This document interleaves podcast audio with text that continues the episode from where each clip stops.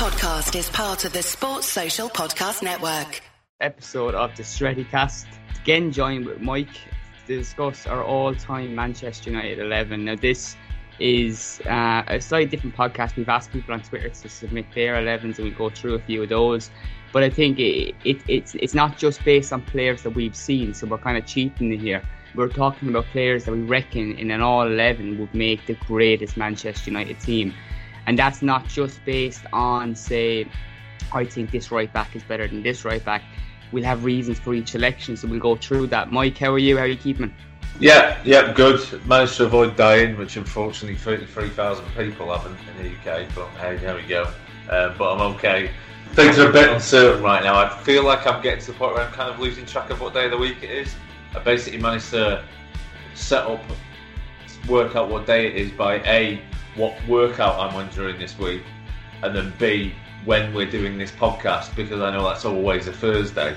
Thursday, yeah. and of course, then on, on, on Wednesdays you submit your icons of Old Trafford column, yes. which this week touched on on Denis Law. Yeah, it's the the sort of like a, a, series within a series doing those three Best Law and Charlton, the Holy Trinity. We talked about them last week.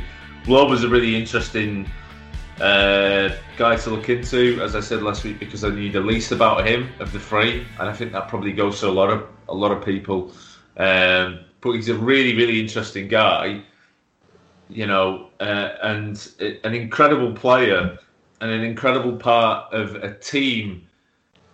And I said this last week English football in the 1960s is, I think, the most competitive that the game has ever been in this country, and the quality of players was unheard of. To have three Ballon d'Or winners in one team is just ludicrous. In any year, it's absolutely crazy. And you know, people may say, well, they only won two league titles in the 1960s. Considering there were eight different league champions in that decade, to win two league titles is a very, very good achievement.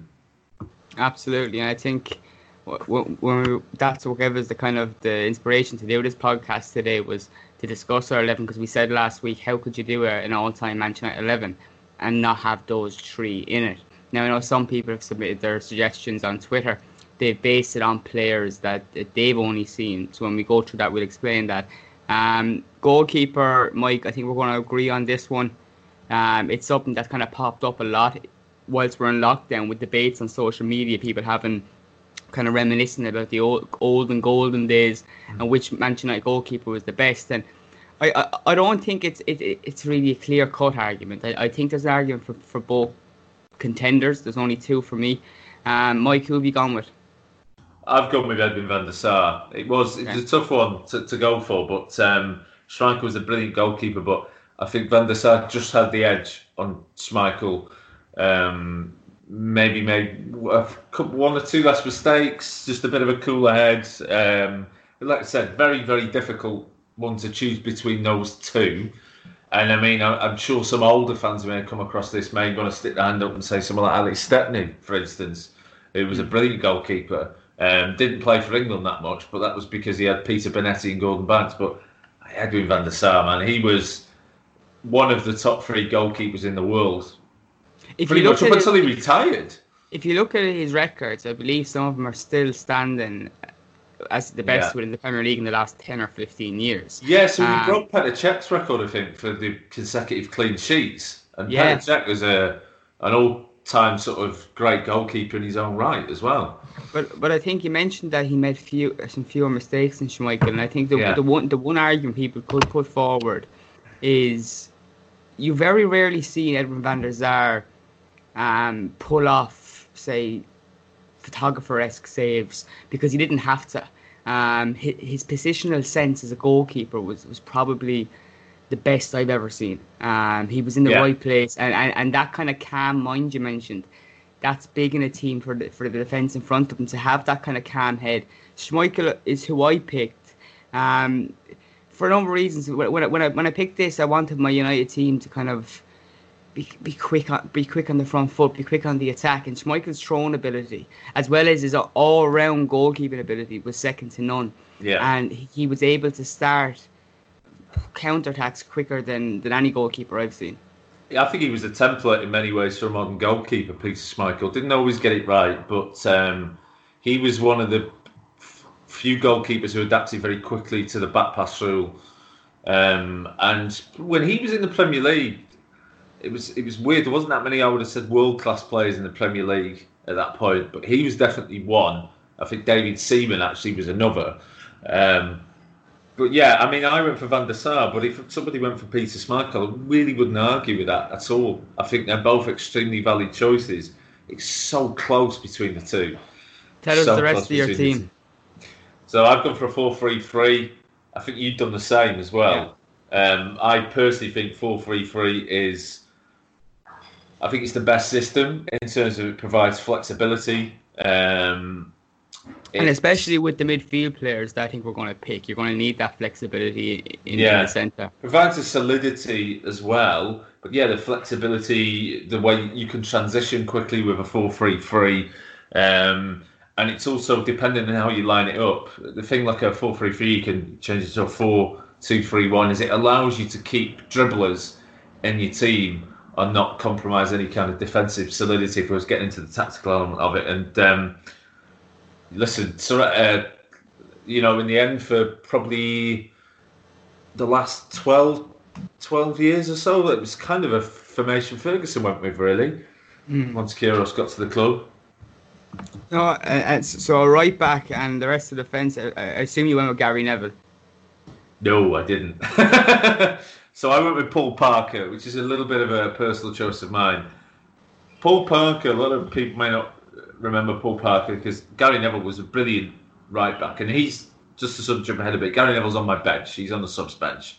Um, Paul Parker, his issue was was he had issues with his fitness, but when he was fit, he was the best right back in the country. Um, he dislodged.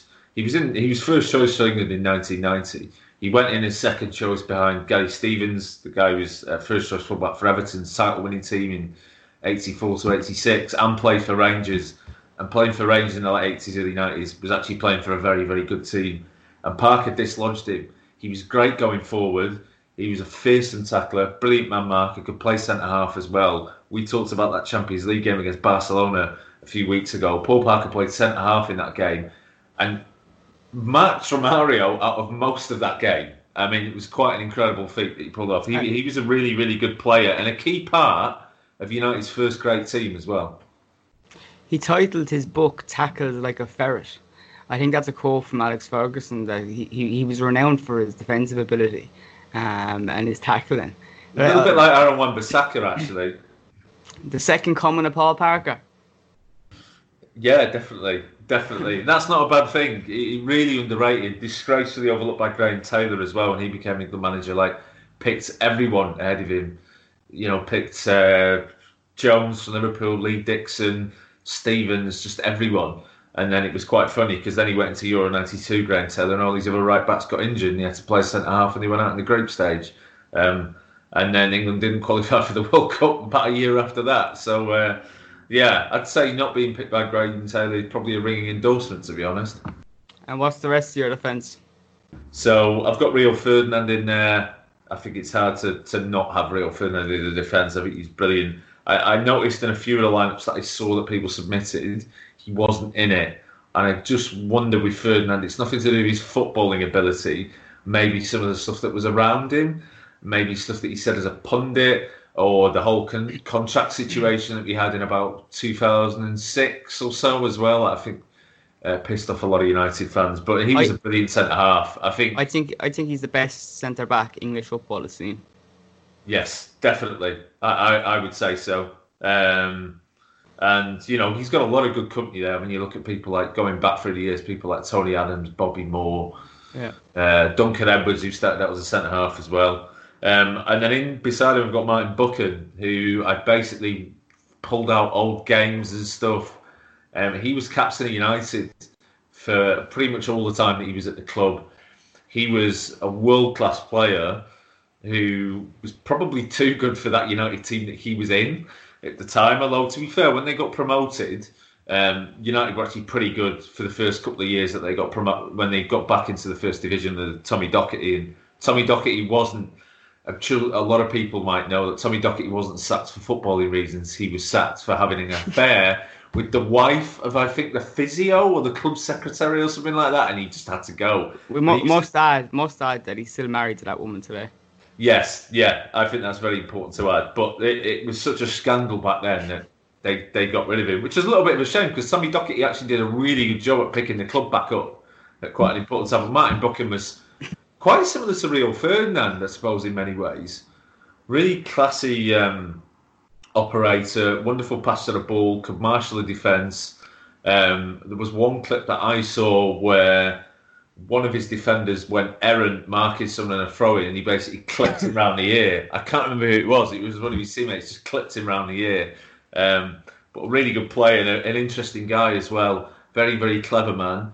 Didn't have much time for media nonsense. Was once asked after a match for a quick word and he replied with velocity and then walked off. Um, so that's that Martin Buchan and Rio Ferdinand in defence, which I think is a pretty good defence. And then Denis Irwin could not have Denis Irwin in there.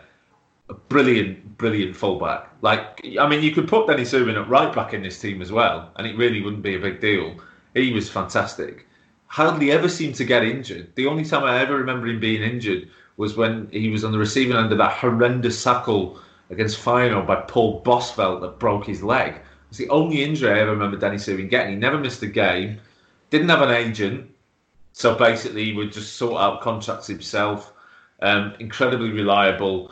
Um, I think you know, the, the, the big thing with Irwin, which is the reason he's in my team as well, um, I've gone for players that I kind of I believe are good professionals in my team, um, and and that's something that when Roy Keane ever speaks about Denis Irwin, he's at the top of his list every time. He every time he speaks about him, it's total praise for his professionalism, how he gave eight out of ten every week. He was just a reliable player.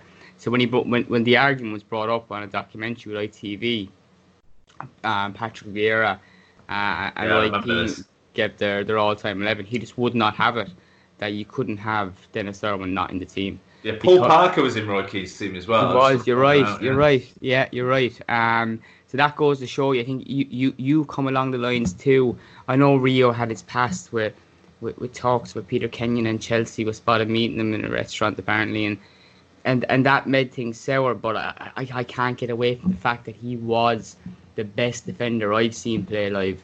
Um, fucking unbelievable defender, so cool with the ball at his feet uh, and aware and alert at, at the right times. And mm. I think you haven't met, mentioned Vidic, neither have I in my team, which I'll go through after yours. Almost but got in there. Almost got in there, but I, and I, I always thought that Rio Ferdinand was the one that got the best out of out, out of Vidic, but that's that's, that's to no discredit to, to the Serbian because I believe he won Player of the Year two, two years whilst at United in the Premier League, which yeah, for, for a defender is remarkable. You know, he was also sort of the main guy in a Serbian defence, which for qualifying for the, I think the World Cup in Germany, mm. they didn't concede a single goal. Yeah, you know, and I think just... I think the, the the Liverpool media make me laugh because they they throw up those um the gifts and and they, they always mention the Torres getting the better out of him once or twice. It, it almost seems, especially in this lockdown, people reflect on players' careers. They forget how great some of these players were. And like, you're picking out two instances, one or two instances from a player's career. And how many games played for United? Fucking loads. You know what I mean? A top, top quality defender. Now, the, the, the, Liverpool want the list of, of quite substandard United midfielders who managed to have Steven Gerrard in their back pocket. Do they? Is that what they want as a response? I'll yeah. give them Anderson. Anderson marked Gerrard out of two games that I remember. Exactly. Yeah, in his first season. So yeah, so the, your midfield, and you've shown you've shown you're the goalkeeper and the and defence. Yeah, um, who are, who are your three midfielders? Yeah, so uh, I'll just quickly go over the goalkeeper defence. So Van der Sar in goal, Paul Parker right back, Denis Irwin left back, Martin Buchan and Rio Ferdinand at the back. Um, so I've got Michael Carrick kind of at the base of a midfield three, which might surprise some people. I genuinely think one of the best midfielders that I've ever seen, certainly that England have ever had. And that's not an exaggeration. He is as good and up there and worthy as being talked about with people like Scholes and Lampard, Gerrard, Brian Robson. He's that good.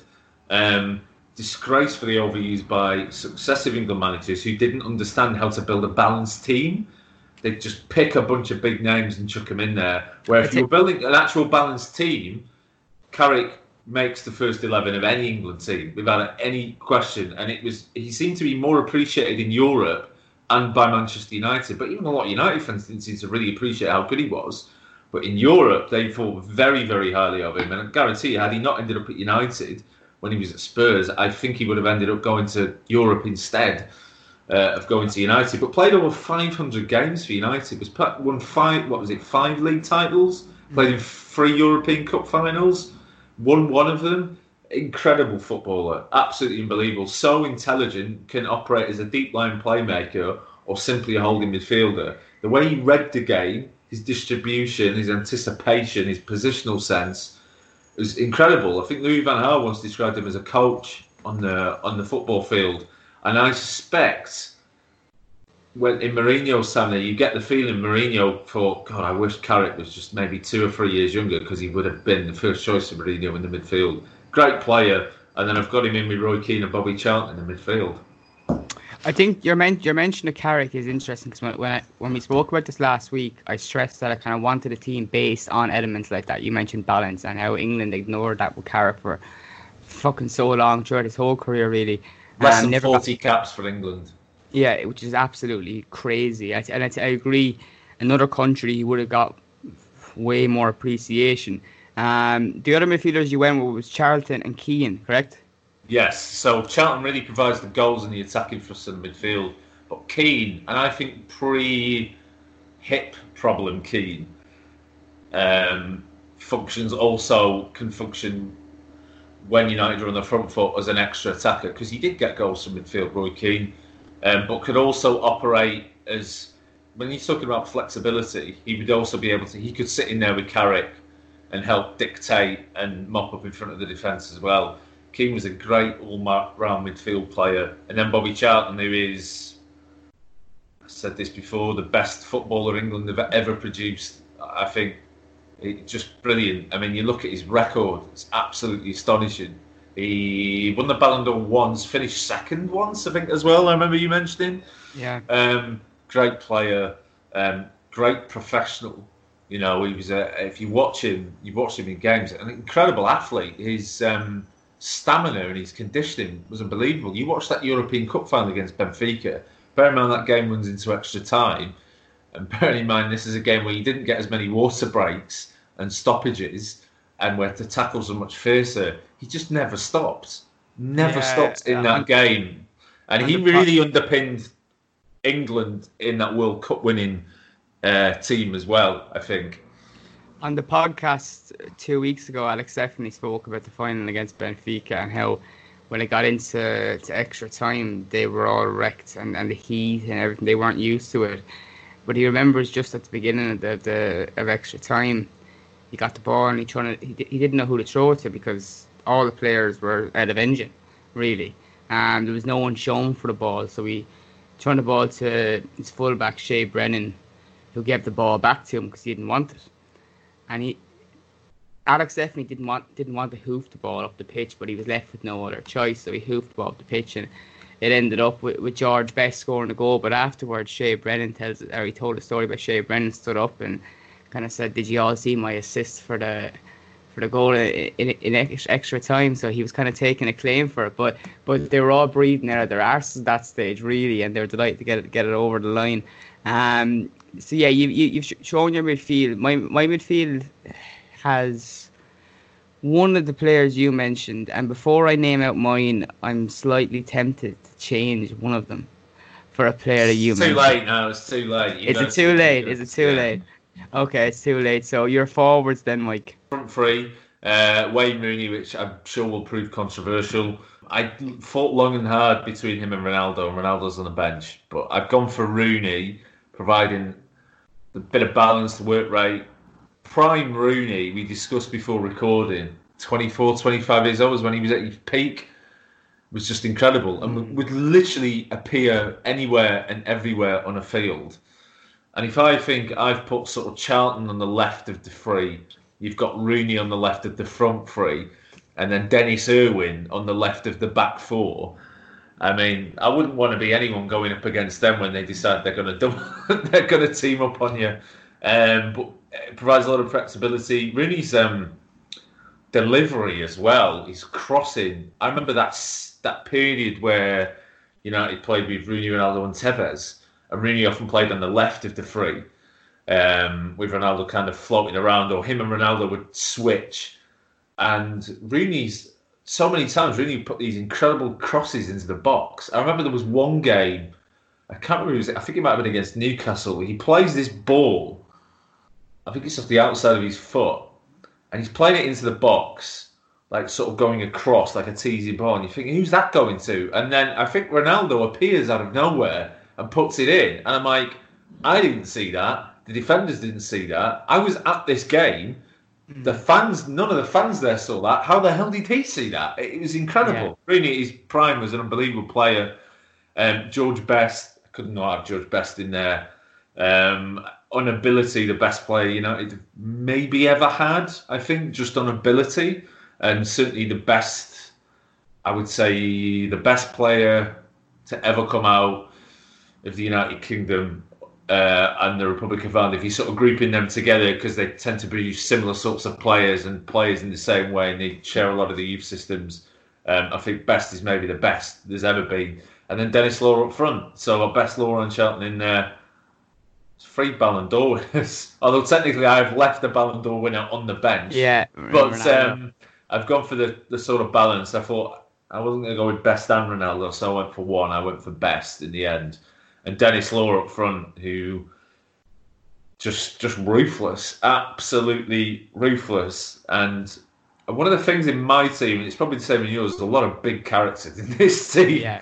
When yeah. you when you looked at it, but um, then there's also some you know big maybe not all like shouting kind of characters but big characters who would lead if not by words then lead lead by deeds i think about people like charlton and carrick and, and denis irwin uh, even paul park may not think they're leaders but they led by example. Led by example yeah exactly. I, I, will go through some of my players there and we'll talk about the ones that, that weren't mentioned i'll go with peter schmeichel in goal Gary Neville right back, Rio Ferdinand, and Duncan Edwards a centre back, Irwin left back, a midfield trio of Becks, Charlton, and Robson, and a front trio of Ronaldo, Law, and Best. Um, and just as I begin to talk about my team, the the lawn more has arrived. but yeah, we, we will carry on anyway. The lawnmower man the lawnmower man. So yeah, I've mentioned Duncan Edwards in in, in my defence. Um, obviously a player I've not seen. Obviously, player you haven't seen, Mike. But but to me, growing up and listening to the stories of Manchester United, he was like this mythical god, and he remains that because it's kind of a story of what he could have been. Died age 21. Astonishingly, after making 177 appearances for United at age, 18 caps for England, he had it all. He could play anywhere on the pitch. He was versatile. So I think having that kind of option in your defence and in your team is huge. Obviously, there's a little bit of kind of people could argue, of course. Well, there's other defenders out there that made more appearances for United, won more, and so on. But the story of Duncan Edwards can't be ignored, and just a, a, player as well I've mentioned in my team, Charlton, we both mentioned. He said there was never been a player that made him feel inferior, uh, and that's who he was talking about, Duncan Edwards. And I think having a character like that I think pretty much every player in my team would feel inferior to him. Um, yeah, yeah, he was. I think comparable players would be people like Beckenbauer, Koeman. Yeah. Um, you know, uh, th- th- those those kind of players like Augenthaler. You know, even someone like Gunter Netzer. I think you know that that kind of can play in a number of different roles. You know, very very difficult to um, pigeonhole a player like that. I mean, he would have been. I think uh, had he carried on, he would have been. He would have played as a libero essentially, or yeah. as, a, as a as a sweeper, because that was sort of the era where that was coming into vogue. Really, uh, just was just after he died, and I think you know he would have been one of those players because he almost had to invent a role for him in the team. Yeah, no, I, I remember reading stories about Jimmy Murphy, and and I think he used to tell players like orders what to do on the pitch, or Matt Busby as well. I remember reading something with with with Duncan Edwards. He didn't really have much explaining because he just he, he knew what to do. He was advanced as a footballer. He was way ahead of his time, and it's a shame that his, his career was cut so so short. But tragedy. Um, another player that you didn't mention, it's in my starting lineup, is David Beckham. And one of the bigger reasons for this, uh, whatever you can say whatever you want about the circus he created off the pitch, but he was always professional on it. He always gave hundred percent, and I think that's why he's such kind of a model figure now, because he is someone people, especially nowadays, should look up to footballers because there is that element to being a footballer, being flashy. He, he he's he's the epitome of that pretty much, but he's always had his football first.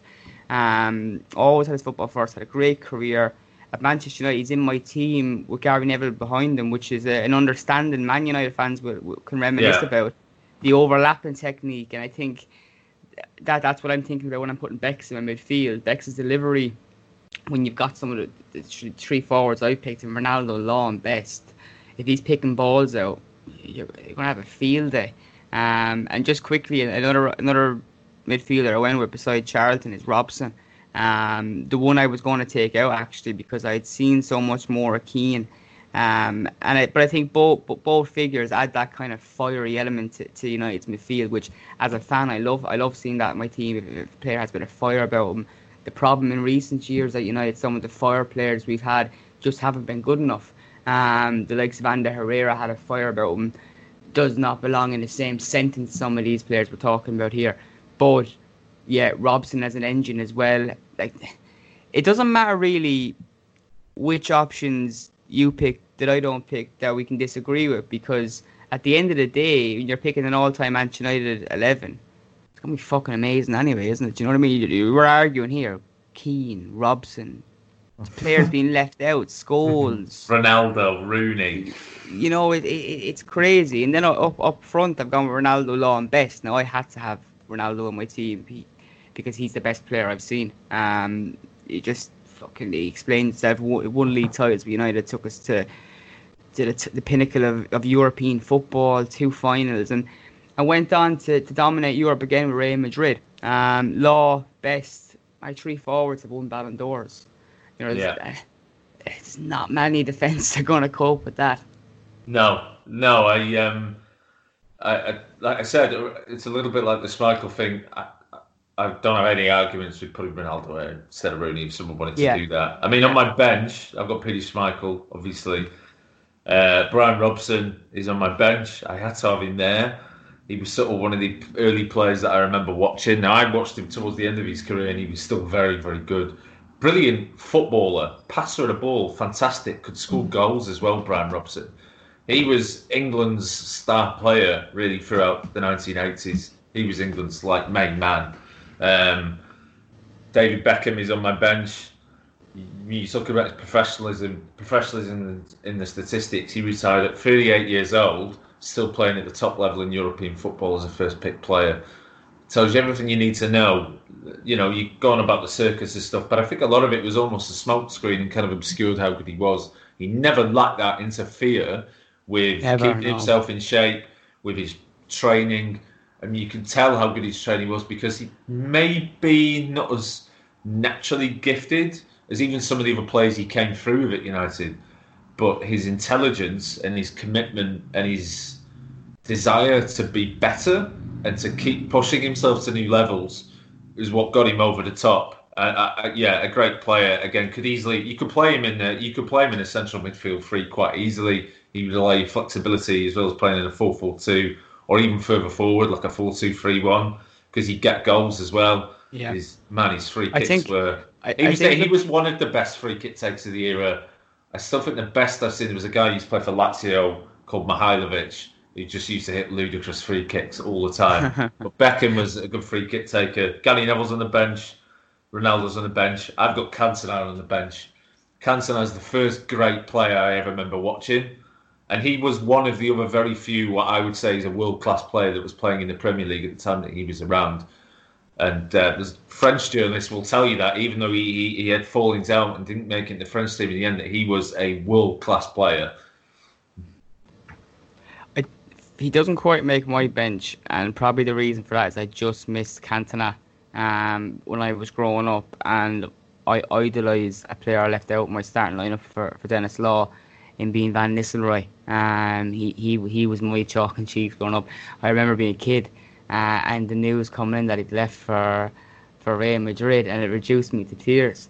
Um, I, I love Van Nistelrooy, so I was furious when I heard that at the time. I was like, "What the hell are they selling him for?" But uh, I mean, it was the right call in the end. Yeah, it was yeah. just the time for him to move on. But his goal scoring record, what was it? Uh, 151 goals in like less than 220 games, something ludicrous just, like that.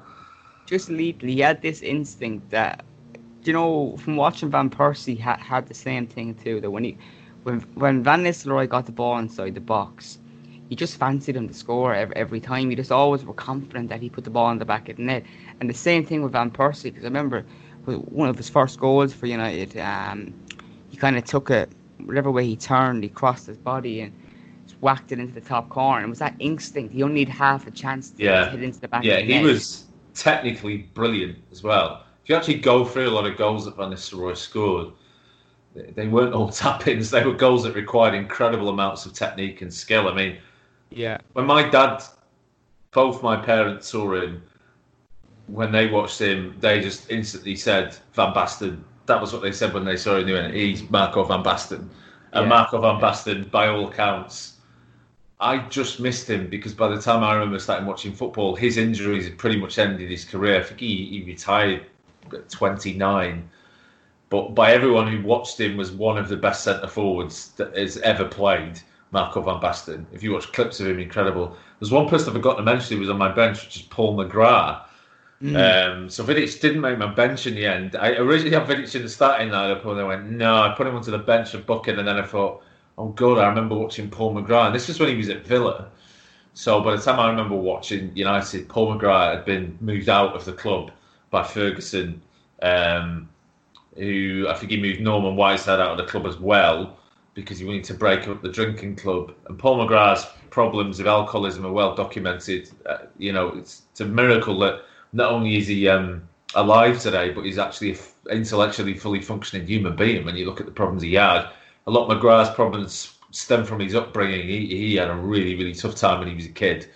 Um, but I remember him at Villa, um, the first season United won the league, and he won the Player of the Year he won Player of the Year. Defenders hardly ever win that award. He could play left back. He could play centre half. He was an incredible player on the incredible passer of the ball. Could dribble. Was a great tackler. His positional sense. He he had everything. And um, the man the man that took him to Villa, Ron Atkinson, deserves a lot of credit. I think because he, he put him he, he put him under his wing. He had him at United. He had him at Villa.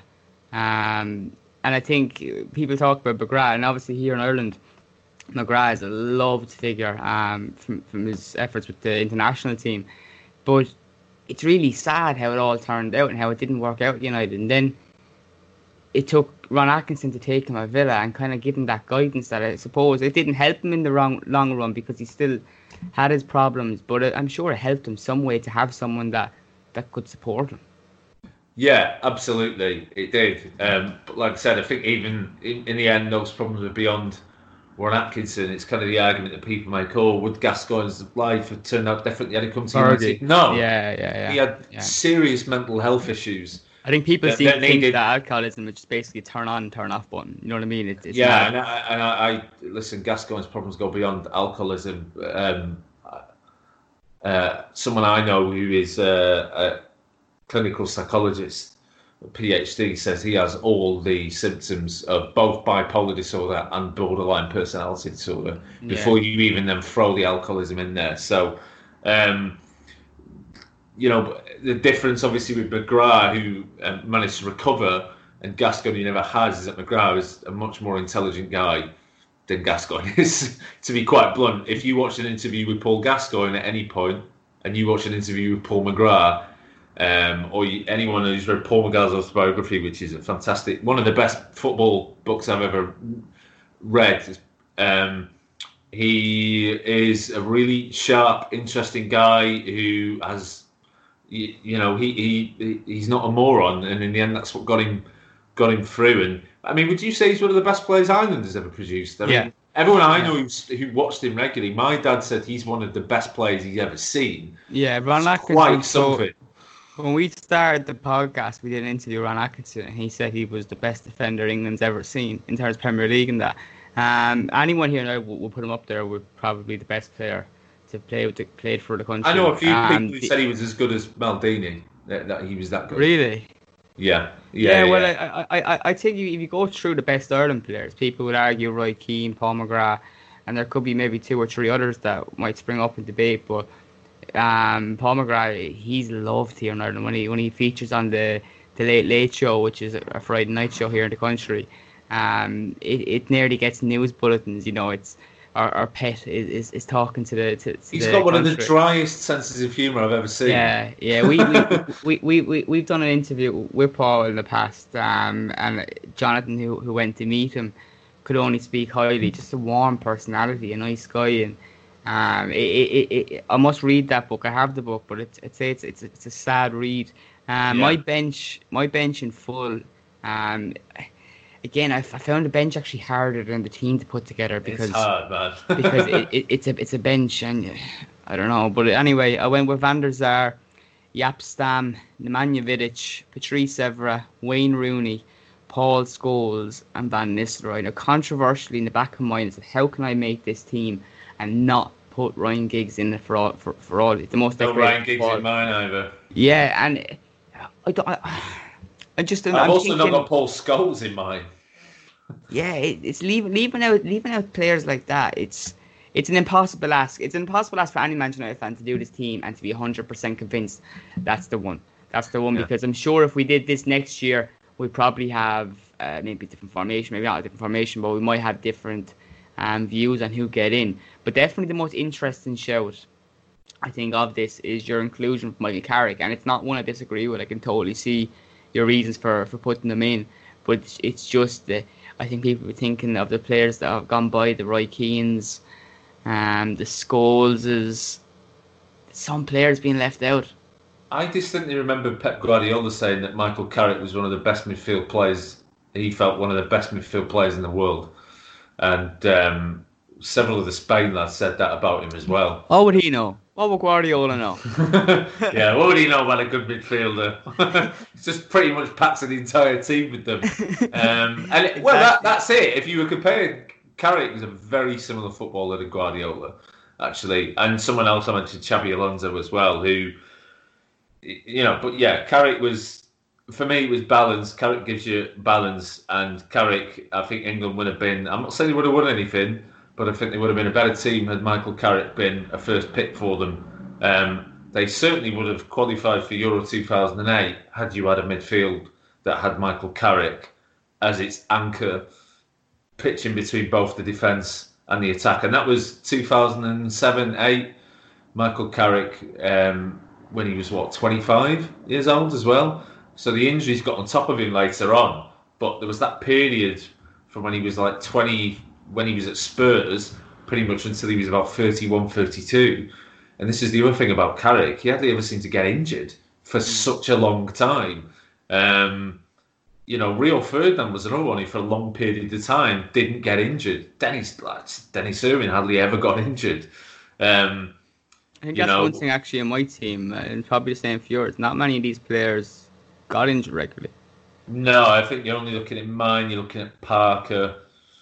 Um, Keane had a couple of bad injuries in terms of his hip and his knee, but most of the time Keane didn't get injured that much. He never got small injuries or anything like that. He Probably probably played on. did. Yeah, probably. Yeah. Um, just, just, just looking Keane, at is that a fracture? Roy, is that a fractured arm you've got there? Oh, it's nothing. I'll go and play. the the tweets we got this week with the teams. I, think, I believe you won as well. Um, Chris Draper has gone with Peter Schmeichel, a back four, Gary Neville, Vidic, Stam, and Irwin. Keane and Scholes midfield, then Ronaldo, Robson, and Giggs further forward. Touched off a Rob or Ruud van Nistelrooy up front. Um, Yeah. Delighted to see Ruud in there, but I, I again I, I stressing that these are obviously players that Chris has seen play live. Um, Yeah. again, but there's not many from that you can disagree with. Again, you know, again, like I I stressed to you before the podcast, you can't disagree with these because it's their opinion. It's it's there's reasons. I'm sure Chris has named some of these players that might appeal to him that he remembers from watching these players live. Um, another tweet that came in was from Ter- Terry Travis. He's gone with Schmeichel in goal as well. Gary Neville, Stam, Rio, and Irwin at, at the back four. Again, the same. In midfield, he's gone with Beckham, Robson, Keane, and Giggs. Up front, Ronaldo and Van Nistelrooy. That's a good. I, that's a good, strong team. That as well. Yeah, yeah. I like that team. The, the only problem you're going to have there is trying to build the bond between your front two and Ronaldo and, and Van Nistelrooy. They didn't really see eye to eye at Old Trafford. um, you have you got a team to read out, Mike? Yes. So uh, a good friend of mine, Phil, who listens to this podcast, um, again, he's he's gone. Really, he's gone with players that he's seen. It's the most ludicrously attacking team I think I've ever seen in my life. And he's put Van der Sar in goal as well, and he's gone for a back three of Stam, Vidic, and Irwin. Now Irwin could play at centre half, and yeah. that's not an unreasonable guy to have in there at the back three. And then he's just gone mad in the midfield. I mean, it's like a four, a three, four, one, two. You got like Keane and Scholes. Yeah, that's okay. That actually provides you some cover, like for your defence. And then you've got Giggs and Beckham operating almost as wing backs. I could kind of see that actually. Um, and then you've got Rooney playing behind Cantona and Van Nistelrooy, which is. Um, so no good, luck, good luck, any good. The, the, one thing I'll say about that front three is that um, they'll beat you in every department. Uh, they'll beat you technically. If you want to have a fight with them, they'll fight you and they'll beat you in a fight as well. Um, I mean, I really wouldn't fancy you think it's bad enough having Rooney and Cantona in there, and then you got Van Nistelrooy in there as well. Um, but, so but for how attacking it is, he's gone. He's gone with the same as you as no Ronaldo. I know he's got Ronaldo on the bench, um, and uh, yeah, but he's that's a few people who put Van Nistelrooy in there, yeah, and I, get it. Like I said, he's not even on my bench, but I totally get why he's in there because that was an absolute monster. I I feel like he's overshadowed a little bit because he was playing at the same time as Thierry Henry, which I kind of understand. Thierry Henry is one of the best players I've ever seen, even though I used to hate him. I hated him. If, if you look at Van Nistelrooy's time at Manchester United, and you look at what he won, he, he didn't win enough. For no, players, he, how he, good he was. They only started winning titles really again when after he'd left and Ronaldo took over the show. But I also think he's better than certain, um, and I'm not going to name names here. I'll just refer to them as um, award-winning football writer Jonathan Wilson knockoff tribute acts who write for um, the Athletic, um, who basically don't rate Van Nistelrooy that high at all. But then these are the same people who apparently think Roy Keane didn't have a good game in the Champions League semi-final in 1999. Tell that to the Juventus players who played against him. Fucking idiot. exactly. It's a mirror, Michael Cox. Take a long, hard look at yourself. It's, it, look, Twitter Twitter is full of that as well. It's full of these bomb or just crazy opinions. It's a new trend I've seen on Twitter, and we wrote about it on the podcast this week because yeah, but no one gives those people book deals. This guy got a book yeah, deal somehow. Yeah, but it, but but also you, look at other people. Paris Hilton, they say controversial things, and they're fucking they're they're big celebs. They're in the media and stuff. But but on Twitter, you've seen late these unpopular opinion threads, right? But It's the biggest load of shit um, on social media at the moment. So basically, someone sits down with their phone and they think of something fucking outrageous. It's not their opinion. It's just something they know it's going to cause outrage. And there was one this week with, with Marcus Rashford and why he was the he why he is the most overrated player in the Premier League. Yeah, the statistics disagree by the, the way. Everyone disagrees. Statistics. But just the numbers, just the numbers alone. Forget what you see with your eyes. Yeah. The stats will show you that. The stats will show you how good he is for his age. He's one of the best. Uh, how old is Marcus Rashford now? 20, 22. 22. So he's one of the best under 23 players in the world. In the world. And also, no, no one disputes that. He uses in his argument to explain why he's not he's he's he's overrated is he he hasn't scored the same amount of goals as Neymar now. So I'm laughing here reading this that he's he's shit apparently. Um, he also says that Joshua King is better, but you still have to go and compare him to, to Neymar. One Joshua of the best players. Jo- Joshua King is better because he's outscored him. I know, I know, I know he is. I'm being very, very glib at this point. But it's just. Who? Nay, who? Was he the guy moaning on the touchline last year? but see, there you go. If you want, if you want to build Twitter followers, create an account, just share shit opinions, and you might even get a book deal. Here's a controversial opinion. Neymar's the most overrated player in the world. There's your controversial opinion for. Right, we're going to let that to, to the, the Twitter followers to, to react to Neymar is the most overrated player in the world, and that might spark off a different. We went to our own. I'm not saying he's a bad player. I'm just saying there's better players than him. In fact, there's better players in his own team than him. Yeah, no, I think I, I think so. I think one of them is, a younger player too, Mbappe, and I think that's a player that I think if you want to compare Rashford to and his his, his development, I'd be hoping that Rashford becomes a, player like Mbappe, who's still fucking very, very young and is going to be one of the best players in the world as well.